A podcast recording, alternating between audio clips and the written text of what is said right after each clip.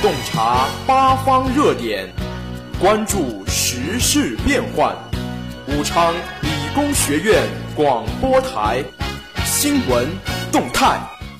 各位听众朋友们，大家中午好，这里是武昌理工学院广播台每天中午为您准时带来的新闻动态栏目，我是主持人毛旭东，我是吴晓云。今天是二零一五年六月五日，星期五，历史上的今天，一八八三年六月五日，英国经济学家凯因斯诞辰。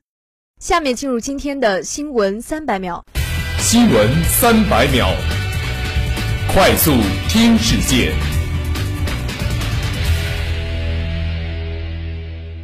人民网北京六月三日电，据中央电视台新闻中心官方微博消息，截至今天十三点四十分，长江客船翻沉事故已搜救出三十三人，其中十四人生还，十九人遇难，救援正在继续紧张进行。人民网六月四日电，外交部发言人华春莹今天主持例行记者会时表示，中方坚持与东盟国家共同维护南海和平稳定，坚持与直接当事国通过谈判协商妥善解决有关争议。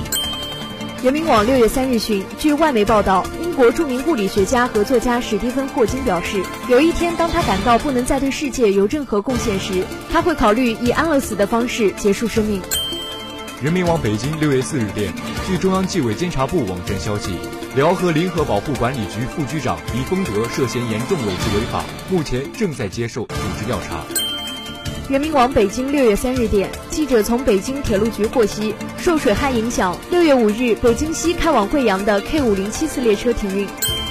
人民网六月四日讯，据俄新社消息，有消息人士透露，欧盟近期将会对俄制裁延至二零一六年一月。人民网北京六月三日电，司法部今天发布二零一五年国家司法考试公告，公告明确，二零一五年国家司法考试报名时间为六月十七日至七月五日。人民网六月四日电，据辽宁海事局网站消息，六月五日十七时至六月十二日十六时，渤海海峡黄海北部将执行军事任务，任何船只在上述时间内不得进入相关海域。人民网六月三日讯，据日媒报道，日本执政的自民党六月三日汇总了该党对日本是否参加亚洲基础设施投资银行的见解，在考虑亚投行对亚洲基础设施需求的贡献，以及日本与亚洲各国的关系等的基础上，阐述自民党见解的报告书草案总结称，日本政府应关注事态发展，同时适当加以应对。人民网六月四日电，记者今天从最高法院获悉，自五月一日起。全面实施立案登记一个月以来，全国法院登记立案畅通无阻，秩序井然，运行平稳，共登记立案一百一十三万两千七百一十四件，同比去年增长百分之二十九，从根本上解决了立案难问题。热点聚焦，聚焦热点。首先，让我们来共同关注国际新闻。朝鲜指责美国暗中进行细菌战准备。人民网平壤六月三日电，据朝鲜中央通讯社三日报道，朝鲜国防委员会发言人当天针对美国军方将活性炭疽杆菌样本外送一事发表声明，称美国暗中在韩国巫山进行细菌战准备，其行为无视相关国际法，威胁人类生存。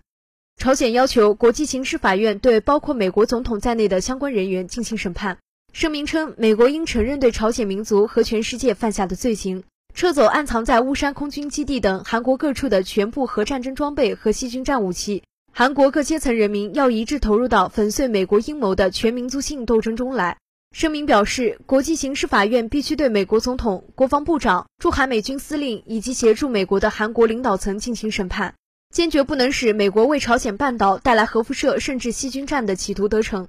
美国国防部于当地时间五月二十七日发表声明称，一家美军研究所误将活性炭疽杆菌样本发送到加利福尼亚州等九个州，以及位于韩国巫山的驻韩美军研究所。国防部三十日表示，美国国防部长阿什顿·卡特已向韩国致歉，并承诺将防止事件再次发生。人民网六月四日讯，据日媒报道，日本宇宙航空研究开发机构于三日透露目标。拟于二零一九年下半年发射日本首个无人探月探测器，此前的计划最早为二零一八年度发射，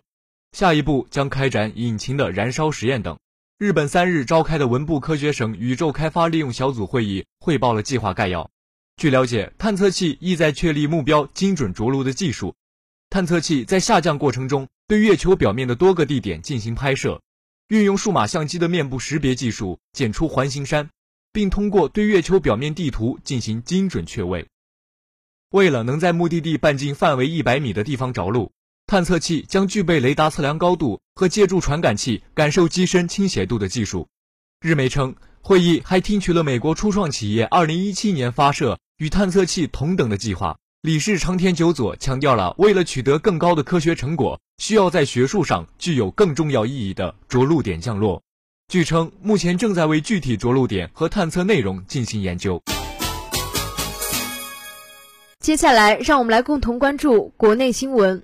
外交部曲解国际法不是双重标准，就是另有所图。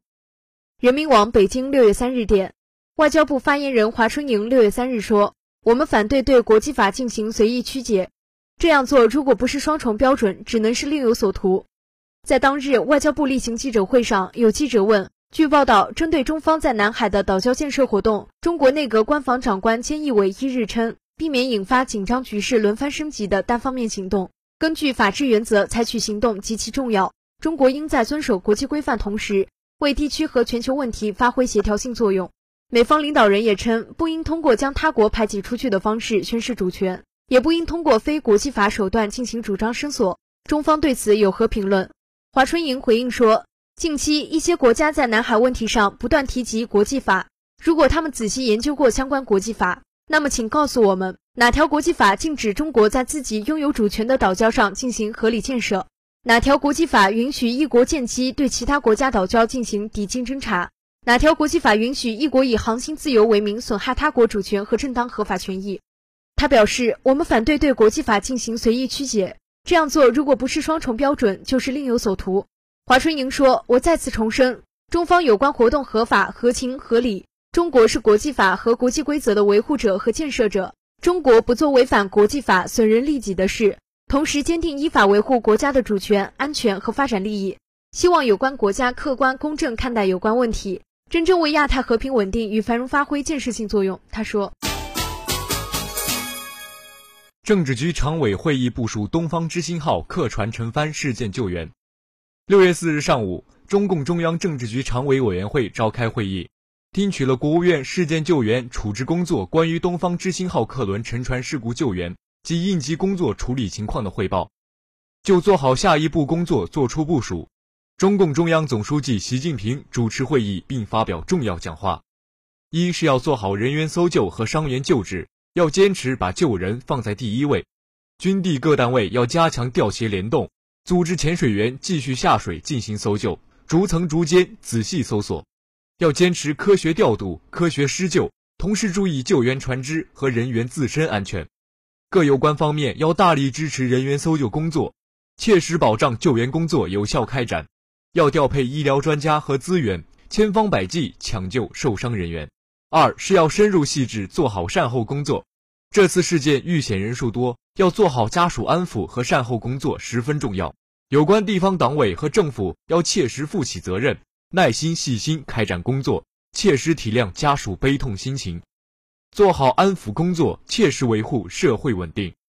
三是要严肃认真开展事件原因调查，要组织各方面专家深入调查分析，坚持以事实为依据，不放过一丝疑点，彻底查明事件原因。四是要加强新闻宣传和舆论工作，要按照及时、准确、公开、透明的原则发布信息，主动发布权威信息，回应社会关切。五。是要加强事件处理工作的组织领导，要加强统筹协调，协助地方解决事件救援和处理工作中的问题和困难，研究确定相关政策措施。各有关地区和军地有关部门要加强配合，形成合力，确保做好事件救援和处置各项工作。最后，让我们来共同关注武汉市今明两天的天气情况。今天是六月五日，星期五。白天到夜间最高温度二十八度，最低温度十九度，晴转多云，微风。明天是六月六日，星期六，白天到夜间最高温度三十度，最低温度二十三度，多云转小雨，微风。以上就是本次新闻动态的全部内容。主持人吴晓云、毛旭东。感谢您的收听，我们下期节目再会。